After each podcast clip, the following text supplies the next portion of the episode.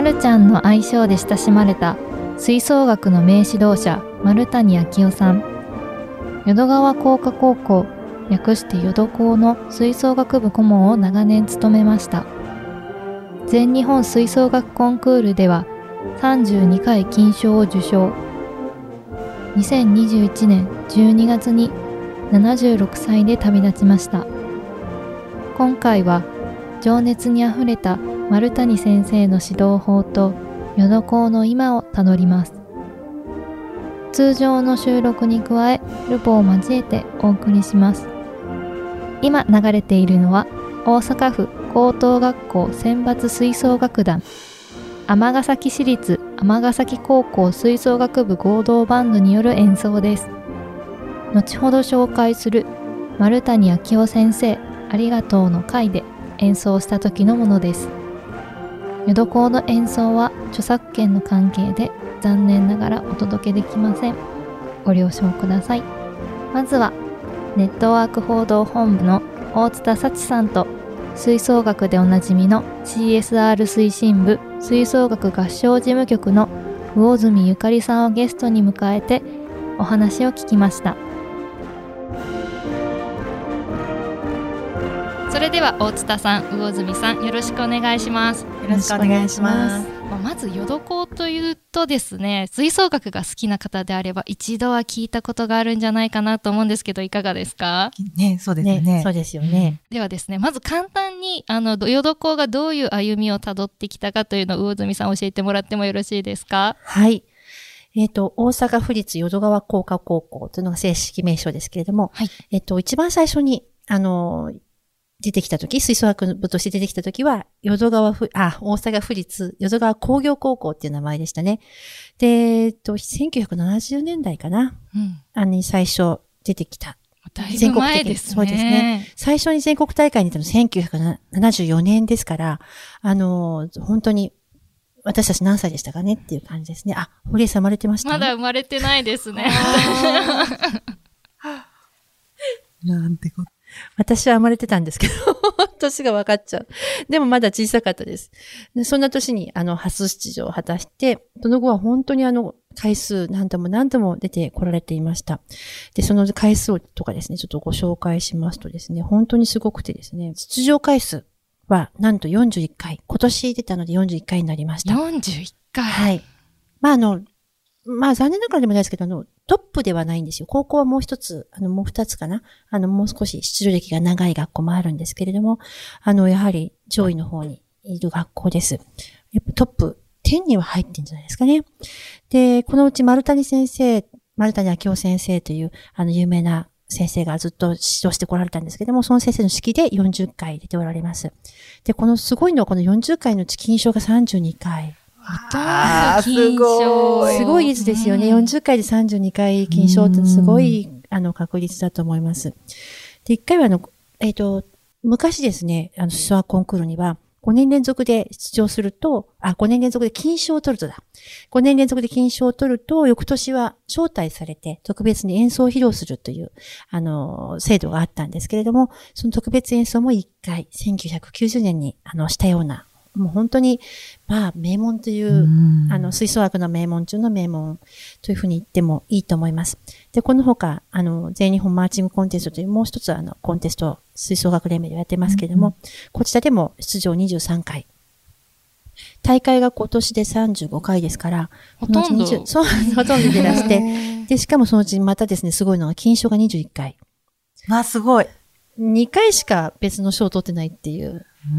ただでさえこの全国っていう舞台に行くのにも相当難しいのにその中でさらに金賞をこれだけ重ねるっていうのはなかなかできないですよね。そうですね。ちょっとなかなかないと思います。で、あのー、やはり、まあそれもそうです。非常にそういうこともあって人気がありますね。だからその回数とか金賞だけではない人気があるような気がしますけど、まあ実力と人気と兼ね備えた学校と言えるんじゃないかなって思います。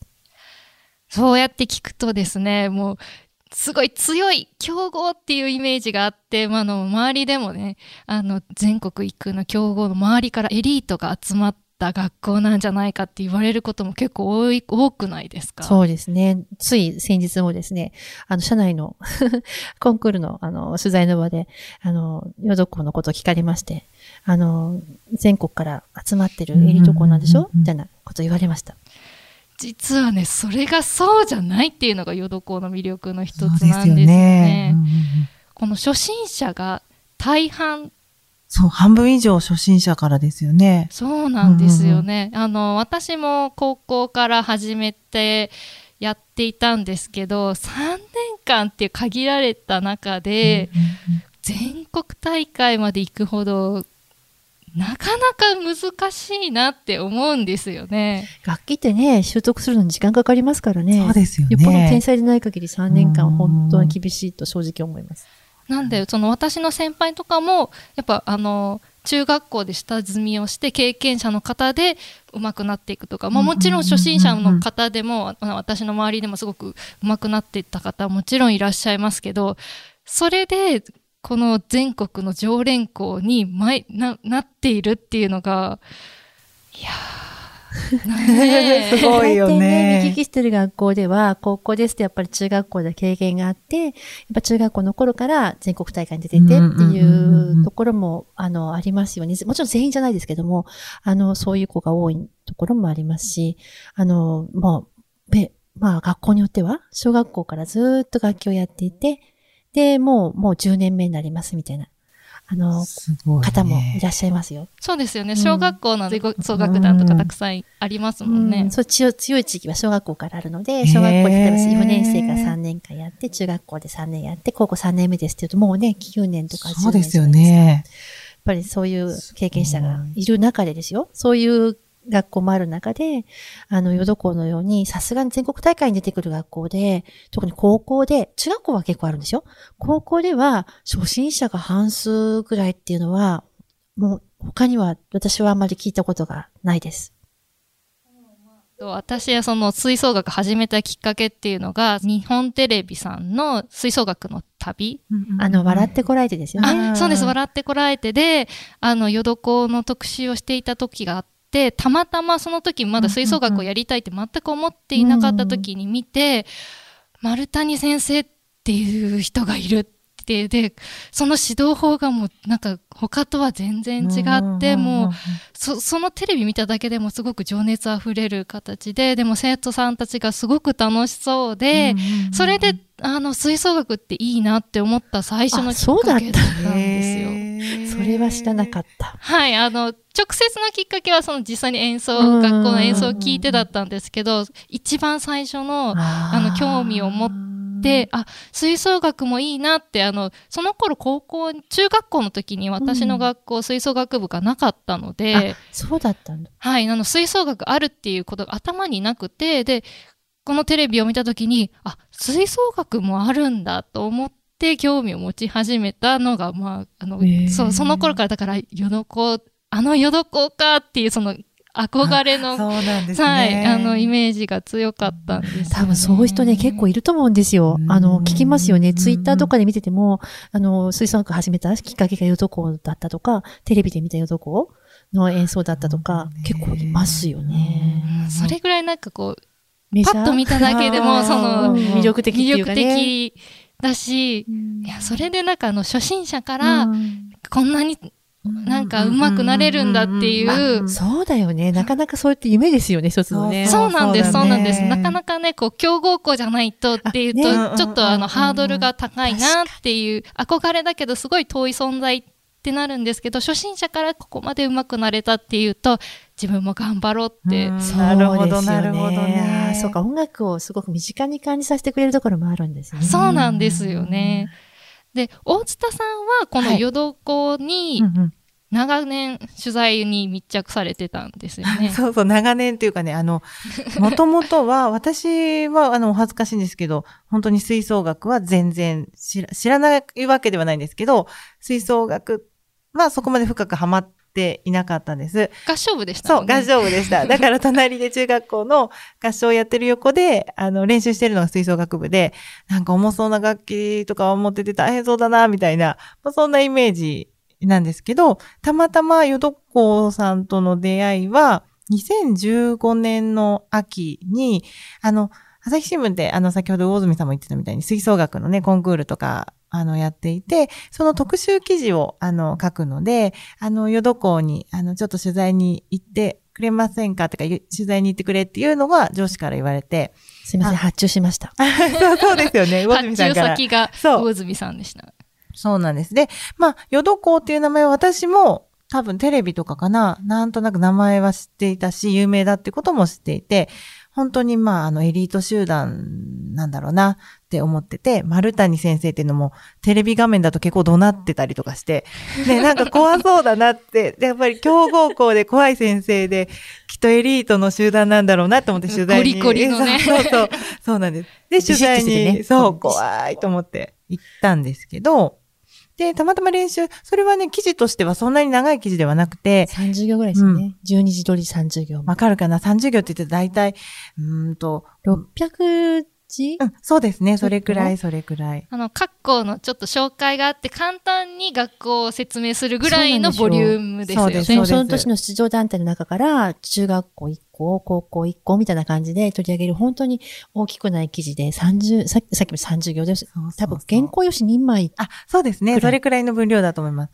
で、まあ、取材に行って話を、多分3、40分くらい、あの、お忙しかったんで、あの、聞いてる中で、いやー、実は、あの、初心者が多いんだけどな、みたいなことを、丸谷先生がボロッと言われて、えーってなって、そんな何をご冗談をと思ったんですけど、で、丸谷先生自体も会ってみるともう、あの、本当にこぼれ落ちそうな、こう、目、目の、あの、な、大きな目で、こう、にこやかに笑ってくれて。目大きいですよね。目大きいですよね。で、なんかあの、包み込むような関西弁で、あよほなよろしくみたいな。な、なんでしょうね。本当になんかね、あの、あったかい感じあったかい感じで、あ、なんか緊張してたんですけど、あ、すごい面白い先生だなと思って、でまあ、初心者ってこんなにどうやって上手くなってるんだろうっていうのが、あの、一番初めにヨドコーとの出会いですね。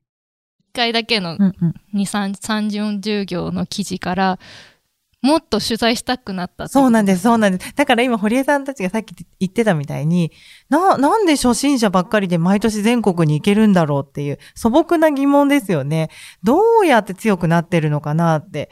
あの、なんかメソッドっていうか、まあ、指導法、確立されたものがきっとあるに違いないと思って、こんな初心者から毎年毎年全国にずっと行けるって、きっと何かあるんだろうなと思って、その秘密をなんとか探りたいと思って、あの、その情熱のまま、あの、丸谷先生のところに、いつだったかな ?1 月かな ?2 月かな？その次の年の1月か2月くらいに、あの、いや、実は、その、なんで強いのかっていう、その秘訣をちょっと1年間密着して、あの、取材させていただけませんかっていう、あの、お願いに行ったら、あんたいいな、それおもろいな、みたいな。もう、あの、好きにやり、みたいな感じだったんです。えー、でも、ま、え、そんなに、あの、心よくそんな簡単に取材させてくれるのかなみたいな。でも1年間ちょっとなので密着して、どんな風に、あの、4月から、あの、ね、あの、やっていくのかなっていうのをもうずっと見て、月に1回ですよね、大阪の地域版だったんですけど、大阪で、あの、淀子物語っていうので始めました。これ連載でやったということ、はい、そうです、そうです。月に10、あそうですね、1回だから年間全部で12本、プラス最後編集後期も13本くらい書きました。ね、音の力っていう当時、はい、あの、始まったね、関西地方の、あの、吹奏楽連載。そうです、そうです。各地の吹奏楽部を紹介する。他の地域の学校は1回ずつだったんですけど、はい。夜校だけね、年間通して。そうです、そうです。その強さの秘密を探るということで、月1回夜校は連載するようになりました。でもこれだから、夜校取材して書きたいって言って、この企画を持ち込んで、他は1回ずつだったところを投資で。そうですね。ヨドコンは、そう、みんな多分きっと、なんで強いんだろうって、実はあんまり知らない、知らない、知ってるようで知らないんじゃないか。ね、あの、丸谷先生自体の魅力っていうのはもう、その当時からね、よく、あの、語られてもいたし、知られてたんですけど、実際にどんな指導をやってるのかっていうのは、あの、うちの紙面ではそこまで、あの、報じられてなかったので、あの、やって特に年間通してはね、テレビでもなかったかもしれない。まあ密着がもしかしたら、ね、あの、笑ってこられてさんとかがおやりになったのかもしれませんけど、ね、当時しばらくそういうのなかったと思うんですよ。そうですね。なんか1年間っていうね、もうすごい泣きそうになりながらやりました。そうだったんですね。うんうんじゃあ、いろいろ苦労もあっすごい。て、まあ、ど素人だったんで、吹奏楽もね、楽器もよくわからないし、みたいなところですよね。そんないきなり言って、あの、好きにやったらええよっていうのが丸谷先生の、あの、方針なので、まあ、音楽とかのね、作り方もそうですけど、だからどうやってやろうかなと思って、まず4月に行って、まず4月は新入部員の勧誘っていうところを命がけでやるんです。命がけっていうのもある。丸化。そう、丸化。そうそうそうそう。通称丸化って。丸化ってどういう意味でしたっけ？丸？勧誘の化じゃないですあか。そうだ、そうだそうだ、丸にか。そうそう。カタカナで丸化だ。丸化ですよね。そうそうそう。みんな丸か丸か言ってましそう、た。丸化って何って思いますよね。思いました、思いました。勧誘するぞっていう。そうそう。そでこ、に命かけてる。そうなんです。全校生徒がね、だいたい約900人くらいで、そのうち吹奏楽部員が約200人。4分の1くらいが吹奏楽部員なんです。おーヨド校っていうのは。で、あのー新入部員をだいたい70人か80人くらいを入れるっていうのをみんな目標に、まず目標があって、そうなんです。毎週、毎日毎日通って勧誘に行くんですけど、それがね、なんでそんなに一生懸命やるのかなと思いません？勧誘活動。高校の時、ね、他の部活も含めて、あ、来たい人どうぞ、なんかそれぐらいのテンションですよね。そうそうそうそう。なんですけど、まあ、この勧誘活動にまず込められているのが、相手の立場に立って考えるっていうことを、あの、身をもって学ぶっていうのが、なんかあの、方針、方針っていうか丸谷先生の中にあって、なんか来たくない。だからまあ、吹奏楽にそこまで興味がない子とかを、どうやって振り向いてもらえるか、どうやって入りたいと思わせるかっていう、その、なんていうのかな、相手の立場を思いやりながら、こう、まあ私本当は吹奏楽に全然興味ないんだけどっていう子をどう振り向かせるかっていうのを、その、あの、勧誘する子たちが必死になって考えることに意味があるっていう。だからもう本当に真剣にやれって。じゃあただ単に人を集めたいからではなくて、それも指導法というか勉強の一環なんです、ね。そうなんです。なんかね、自分たちの活動を、あの、魅力的にやれてるかどうか、自分たちはいい活動できてるかどうかっていうのを見直すチャンスになるともおっしゃってましたよね。そうですよね。すごくないですか？勧誘活動一つでそんなにい。や、そ、ねそんな風に考えたことなかったですね、勧誘で。そう。でもなんか、あの、よく取材してみると、なんかその勧誘活動のおかげで、ちょっと見方が変わったっていう部員さんとかもいて、なんかあの、今まで相手の立場に立って考えるっていうことをしてこなかったけど、あの、相手が嫌だなって思う時があえていかないとか、なんかあの、自分もやっぱり、その相手の立場に立って考えるっていうことがどれだけ大事なのかっていうのをこの勧誘活動を通して学んだ。まあそれはだから、あの、勧誘活動なんだけど、演奏するときも、あの、この子はどんな風な思いで吹いてるのかとか、どんな音をみんなで合わせたらいいのかっていう、なんか音楽にもつながっていくっていう話を、その生徒さんがもう分かりながらだんだん学んでいくんですよ。だから、それを口で言うわけではなくて、自分で気づいていくっていうことですよね。そうそうそうです。なんかね、面白いことをおっしゃってましたよ、丸谷先生。あの、まあ、名門高校じゃないですか、うんうんうん吹奏楽の。そしてやっぱ希望者は当然いるわけですよ。工業高校でもどうしても丸谷先生のところで、ここで、あの、3年間やりたいっていう希望者は当然いるわけで、そういう人たちもいるわけですよね。で、それがね、たくさん集まってくる年があるんですって。うんうんうんうん今年は例えばそうだな、60人とか70人とか入ってきたと。でもね、そういう年の方がね、良くないんだって言うんですよ。へー要するにその活動が甘くなるから、なるほど。入ってきてくれるから、ちょっと、あの、うん。余裕が出てくるとそうそう、そこでひ必死さが足りないというか、その、いかに自分たちの活動を見直して魅力的になるか、なるかなんて見せるかじゃない。ん。です。魅力的になるかなんですよ。なるか、こう真剣に考えて悩んで悩んで積み上げるっていう時間がないことで、苦労することになるんだって。深いんですよ。もうもう4月から深いですよね。もう、そうそう。まだあの、始まってないというか、始まりの入り口からすごいというか。そうなん丸です。カの話は結構きますよそうね。ね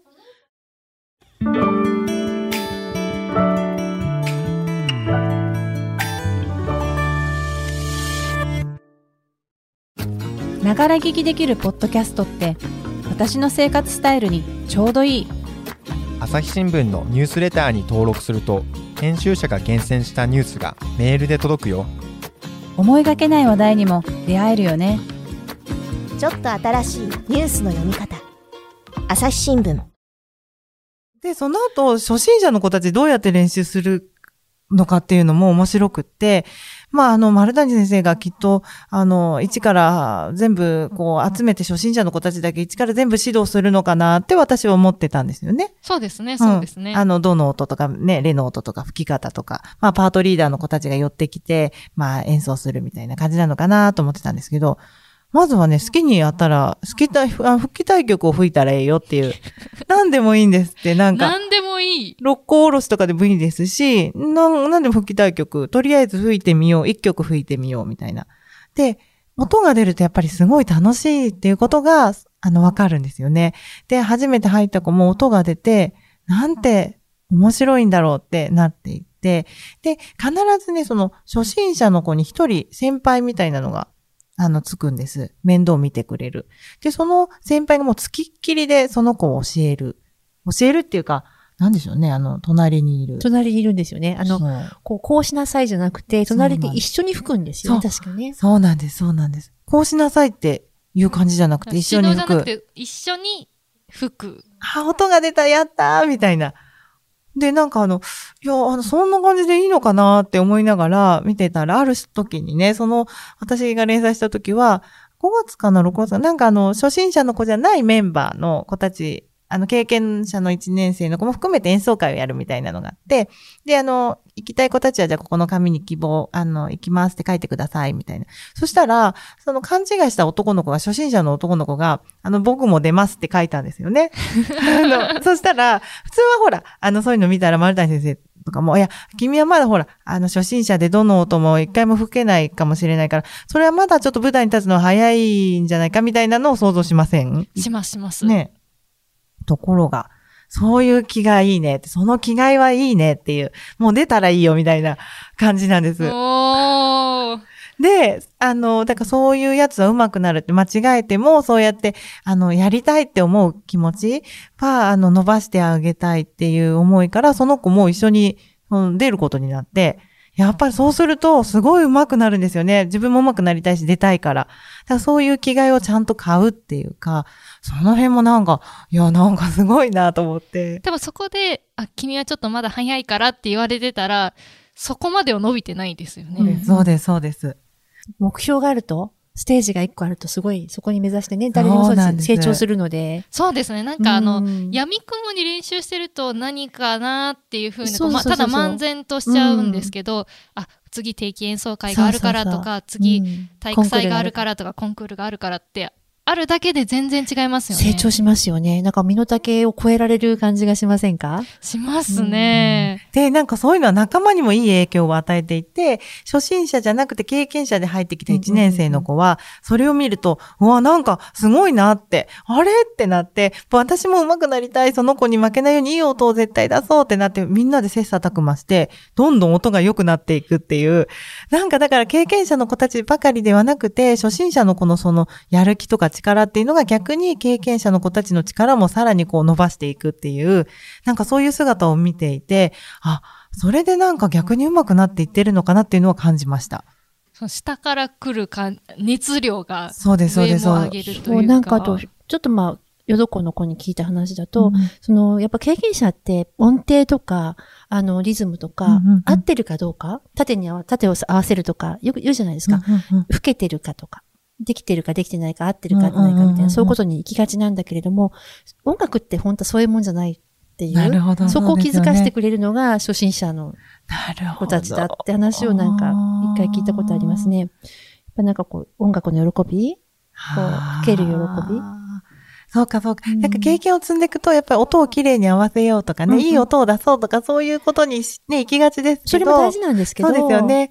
じゃなくて、そこも大事だけど、やっぱ楽しいなっていう、そう。ね、思いってうんね、大事ですよね。本当に素敵だなって心から思ってもらえる自分が思える音楽をできてるかどうかは、またそれと違う話なんだっていうのを気がつかせてくれたっていうことを言ってる子がいましたね。そうですね。3年間そうやってベースがあると、うんちょっと忘れがちになってうんどうしてもストイックにこうね、こう突き詰めていく方向にどうしても行くじゃないですか。3年間しかもあの一生懸命やってるから、それに向けて磨いてきたのがあって、もう研ぎ澄まして磨いて磨いて磨いてってこうね。んうんうんじゃなくて別のものに目を向けられる音楽の喜び。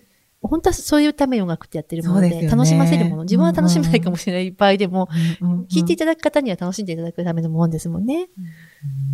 だからその音楽の良さを改めて経験者も気づく。そうですよね。そうそうそう。だからそういうのを見ていて、あ、なるほどって、まあ5月くらいに思ったんです。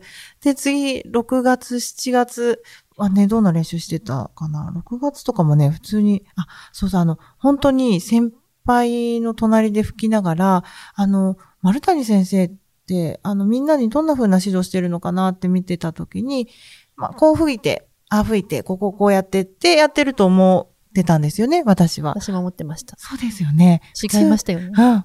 どうやって、どう吹きたい？お前はどう思う？みたいな。そう、練習方法も決めさせますよね。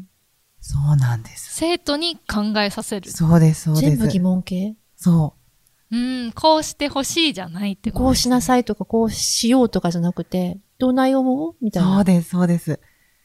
どうもどう吹きたいって難しいですよね。そうですね。うん考えろっていうことは結構大変なんですよね、実は。確かに言われてこういう風に吹こうっていうので慣れているようなイメージなので、改めて自分がどう吹きたいって言ったら確かにちゃんと一旦整理して考えないと分かんないですね。そうなんです。だからそれはね、すごいよく言ってますよね。うん最初びっくりしたのが、やっぱそう思って行ったんですよね。うんうんうん先生がどん、バリバリ引っ張ってるんだろうと思って。たら、あの、たまたま休憩時間に着いたら、あの、部長さんがね、寄ってきて、先生、この後、あの、合奏しようと思うんですけど、あ、ほうか、どうやる？なん、ど、どんなやり方すんや？って。で、メトロノームでやろうと思いますって言ったら、ほー、メトロノームでやるんか、ほんまそれでいいか、もう一回考え、みたいな。うん。で、そしたら、いや、でも多数決で決まりました。メトロノームでいきます、みたいな感じで決めていくんですよ。でびっくりして、生徒が決めてるんだ。そうなんですよ。コンクールもそうなんです。コンクールに出るメンバーも。コンクールに出るメンバーって皆さん、え、どうやって決めてましたか？私のところも、まあ、100人以上いたので、一応。すごいとこでしたよね。あのー同じような感じで、うんうん。後ろ向いてあの誰が吹いてるかわからないようあ同にして。じなブラインド、ブラインド審そうあの査ってやつですね。やっぱあの見てるとあこの子だっていう風になっちゃう,、うんうんうん純粋に音を聞いて誰がいいかっていうので投票してっていう形で、でも私の時は1回だけでメンバーが決まってそのまま行くっていう形だったんですけどよどこさん違いますよね。違うんですよね。何回も何回もやるんですよね。で、コンクールのたびにメンバーが変わったりもしますよね。コンクールの前日まで決まってなかったりそうね。、そうなんです前日までですよそう、あの二人ぐらい競わせてて全然まだ決まってない。だから一回あやったオーディション受かったって思っても気が抜けないってそうことなんですよ、そうなんです最後まで。で、パートリーダーとかは絶対に入るかなって普通は思うじゃないですか。思いますね。でもパートリーダーだからって容赦なくて、やっぱり今一番いい音をおもねらずに、おもねらずに、そう、あの選ぶっていうのをすごく大事にしていましたね。それはもう私もびっくりしました。それであれだけの演奏ができるってどうやってやってるのかなって思ったんですけど、なんか丸谷先生がよく言ってたのは、やっぱりあの、こんな風に、あの、例えば先生が選ぶとかいう風になると、それにおもねるというか、先生によく思われるような音になってしまう。そうですね。選ばれたいそうそうそみたいうなそう。音って、おしかも音に出ちゃうんですよね。その気持ちがね。そう、だから純粋に本当に音楽を楽しんでいる、今一番いい音を、もう、あの、選ぶことが大事だってことをすごい言っていましたね。ね、もちろんあの、スイッチが入ってしまえば、うんあの、やりたいってなって、コンクールメンバーになるような子たちには、ちゃんともちろんレッスンの、あの、機会もあったようですし、うんうんあの指導者、OB たちが来て教えたり、正しい奏法を教えたり、そういうことはもちろんしてらしたみたいなんですけど、あの、基本的にはね、そういう最初のところは、本当にね生徒たちに任せて。そう。いや、だから、そのさっき最初の4月から言って、基本的に音楽が好きで表現したいっていうところも常に大切にされてますよね。多分音楽で一番大事なとこですよね。そうですね。うんそうそうそうそうそう。特にコンクール、ね、至上主義じゃないんですけど、その勝ちたい勝ちたいっていうところに行ってしまうと、その音楽の良さというか魅力っていうのをついつい忘れがちに。まあ、そうとも限らないですけど、なんだろう、あのまあ、もともと技術ができていれば、そういう逆に深い、音楽との深い付き合いができるようになるから、そういう付き合いをしてるところもあるんで、あの、必ずしも本コン出るところが、技術偏重かってそうでもないと思うんです。音楽偏重のところもある。音楽偏重って言っちゃいけない。音楽重視音楽を深めていくことに、ああの、専念できている学校もあるので、まあ、いろいろだと思いますけど、どうしても、あの、コンクールっていうと、どの世界も、あの、技術に走りやすいっていうのはよく言われますよね。テクニック揃ってるかどうか、早く吹けるかどうか、強く吹けるかどうかみたいな。まあ、強くはあれかな。あの、そういうふうになりやすいのは確かだと思いますけど。でもそこもすごい大事ですもんね。すごい大事だし、それができてすごい大初事なんだめて、けどね音楽ってその先が生まれるので。そうなんでもその先に行くのって難しいですよね。なんだけど、多分、ヨドコはその最初にそのさ先に行くための道筋をつけてくれるような気がしそうなんですよね。そうですね。ん大体、あの、できてからそこを考えるみたいそうなそうそうそうそう順序ですもね。うんん、それがなくさないようにというか、まあ、時間がないせいもあるかもしれないけど、うんうんうんうん最初からその、一番大事な自分が何をこれで表現したいのかみたいなことを常に考えるように、そうね初心者のうちから考えなきゃダメだ。だっていうふうに。でもその、何ですかね、大会直前でメンバー入れ替えて、なぜ会うのかっていうのがすごく疑問なんですけど。いや、すごいですよね。だから、もうみんながみんな本当に常に真剣勝負ななので、あの、まあ、メンバーから外れた子も、そうでない子も、もう常に練習しているし、常にみんなの音を聞いて、自分がどんな音楽をしたいのかっていうのを、やっぱりずっと必死に考えてるんだなっていうのを、あの、そばで見ていて思いましたね。なんかね、先生がこう、まあ、一回こう、吹くじゃないですか。あの、一回合奏して終わると、今のどうやってこう聞くわけですよ。したら、はいはいはいはいって手が上がって、今のはこうだと思います。今のここがおかしかったと思います。こんな解釈にしたらどうでしょうかみたいな、あの、やりとりがガンガンガンガン始まるんです。もう生徒のい積極的なんですね。そうですそうですもうすごいですよね。一年生でも言いますよね。うん一年生でもそこうすごく強い女の子がいて、もうポンポンポンポン言ってたりとか、フルートにいませんでした、当時。フルートの一年生。ううんん。言ってたかもしれない。で、そういう子もいれば、やっぱりこう、そういうのをずっと聞いて吸収して、言えるようになってから言うって子もいるうんし、いろいろなんですけど、何してもとにかくこう、言うことが当たり前。先生に対して遠慮しない。そうですね。うん、だからうん私がたまたま取材したた日は、前日にすごい盛大に雷が落ちたらしいんですよ。すごい怒られたらしいんですけど、翌日なのに全然平気でしたね。言いたい放題言ってましたよ。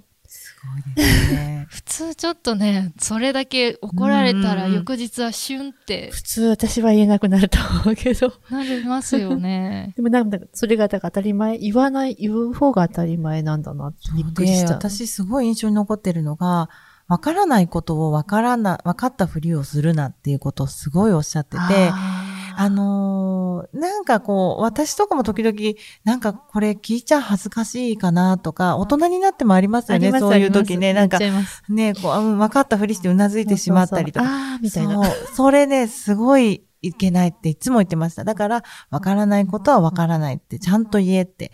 だけど、分かったふりをするのが一番良くないから、そこは分かんなかったらどんどん聞け、どんどん言えって。それってすごい難しいけど、すごく大事なことだなって。ね。そうですね。わからないっていうことから始めないと、先に進めないっていうことです本当はそうですよね、多分ね。何事も。うん、分かったふりをしないでね。なかなかそうできないけどうんそうでした。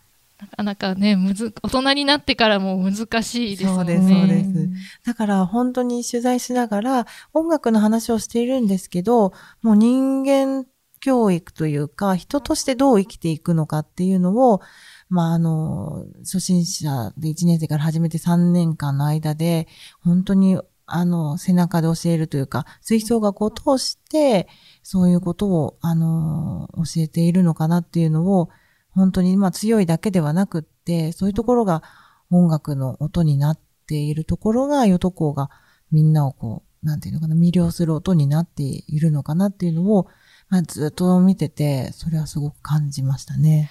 あ部員全体では大体何人ぐらい？200人ぐらい200人ぐらいですよね。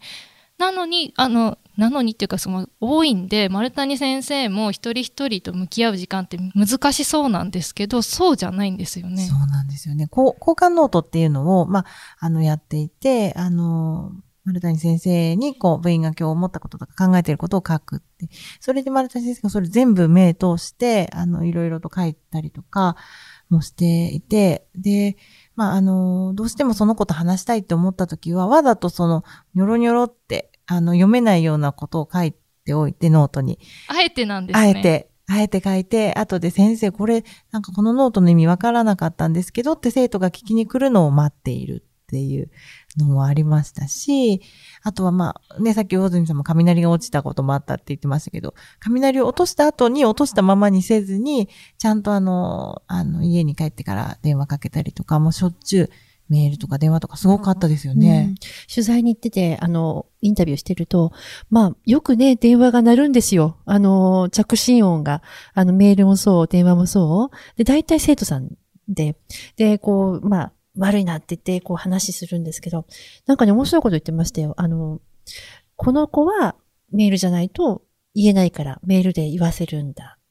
で、でもこの子は電話じゃないといけない。とか、あの、いや、こいつはな、しょもう絶対対面やね、みたいな。こう、生徒さんによって、あの、コミュニケーションの方法を、一番その子が取りやすい方法を探してらしたような印象がありましたね。生徒にはメールでやり取りするって決めたら全員メールでやりそうな形ですけど、そうじゃない。そうですね。で、おお、どうしたどうした？とかね、電話で出て。そうそうそう。丸谷先生すごいのはね、みんな言ってたんですけど、先生はきっと背中に目がついてるに違いないって 言ってたんです。いつも。なんかもう全部見えてるんですって。髪切ったとか、眉毛の形が変わったとか、もうほんと細かいことですよ。本当にちっちゃなことを、あの、通りすがりにそう、通り声かけるすがりに声。かけますよね。そう。なんかあれも、なんかなんていうのかな、こう、こわばらせないというか、こうちょっと、あの、身構えないで、でも、ちゃんと目にかけてるよっていうことを、やっぱり、あの、伝えているっていうか、だから、みんな200人いても、みんながみんな、丸谷先生はちゃんと自分のことを見てるっていうことを、常に感じていながら、そういう安心感とか信頼感の中でやってるっていう感じでした。そうですよね。そのオーディションに受かったそのメンバーだけじゃなくて、他の練習中の子とか、うんうん一人一人、本当に一人一人ですよね。そう、全部、全員。しかも OB、OG もね、すごいですよね、そうですよね。多くてね。すごい人数いるんですけそど、多分皆さん覚えてらっしゃる。名前も忘れないって出言っててましたよ。ね。すごくないですか ?2500 人くらい OB とか OG とかいらっしゃるといらっ思うんですけど。しゃいますね。だって、あの、さっき冒頭で、このね、年数何回出場っていうだけで、何年やってるかっていうのが大体想像できると思うんですすけど。ごい数の教え子がね、いらっしゃるはずで。でも私たちが会った時も驚くんですけど、本当にあの、すごく久しぶりに会った、まだそんなに私も面識があるとは言えないような時。でも、あの、ちょっと前にあった、私の、うちの会社の、あの話であったりとか、私個人のことであったりとか、こう、よくね、それを、こう、パッとこう、名前とともにおっしゃるんですよ。へーすごい。すごいねそしてしかも間違わないっていうか、その必ず正確なん、ほぼ正確。すごいなと思います。どこにデータベースがあって、どこから出すんだろうっていうぐらい、パパパッとこだってね、あの、その、さっきね、生徒さんの話とか音楽の話でもいっぱいいっぱいなのに、そういうちょっと関わりのある、で、そのエピソードって、う、そう。普通は忘れません？忘れますうん覚えてるんですよね。だからその、うんああ覚えてるで、あんたがここでやったやろうとか、うん、この前これありがとうなとか、すごいですよね。もう本当にね、もうみんなファンになっちゃいますね。う、本当に本当に。そう言われただけで、あ、もっと喋りたい。覚え、あ、これも覚えててくれたんだで、そですよね。そうれだけで嬉しいですよね。結構ツイッターとかでも、なんか一回きりにどっかでこう会って声かけてもらったとか、うんどっかの学校で、こう、あの、レッスンに来てくれて、その時のことが忘れられない、うん声かけてもらったことが忘れられないとか、そういうこう書き込みを結構見ましたね。ですね。だからそのみんなの割とそのいろんな、あの、深いつながりだけじゃなくて、本当に広い、ところにあの、思い出残して、本当ですね。いいんじゃないかなってただの音楽を指導するんじゃない本当に人間教育というか、その、うん人と人と向き合うっていうことをすごく大切にされてます。うんじゃないですかね。そう。だから、いい音楽っていうのは、その、人間的な魅力というか、本当に人を思いやれたり、素直な心がすごく大事だっていつも言ってたんですよね。言ってて、やっぱり人が悲しいと思っている時に悲しいと思えるとか、嬉しい時に嬉しいと思える。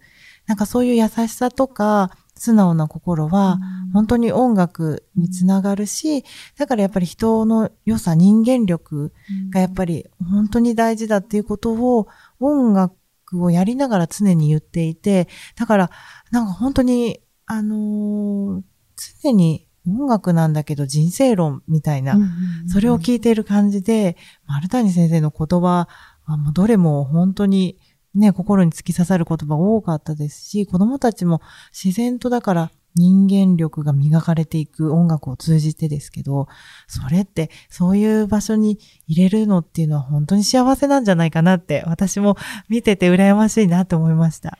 その大津田さんもね、取材しているとこからも、なんか学ぶことがすごくたくさんあるような。うんうん、本当に本当に。私、あの、一番初め連載を始めた時は、ちょっと何、朝日新聞、ポッドキャスト。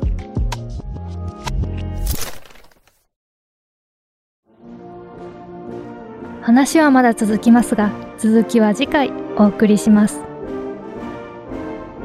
この番組に関するご感想をお待ちしております。概要欄のフォームからお寄せください。このほかヨドに関する記事も概要欄に掲載しておりますのでこちらもご覧ください。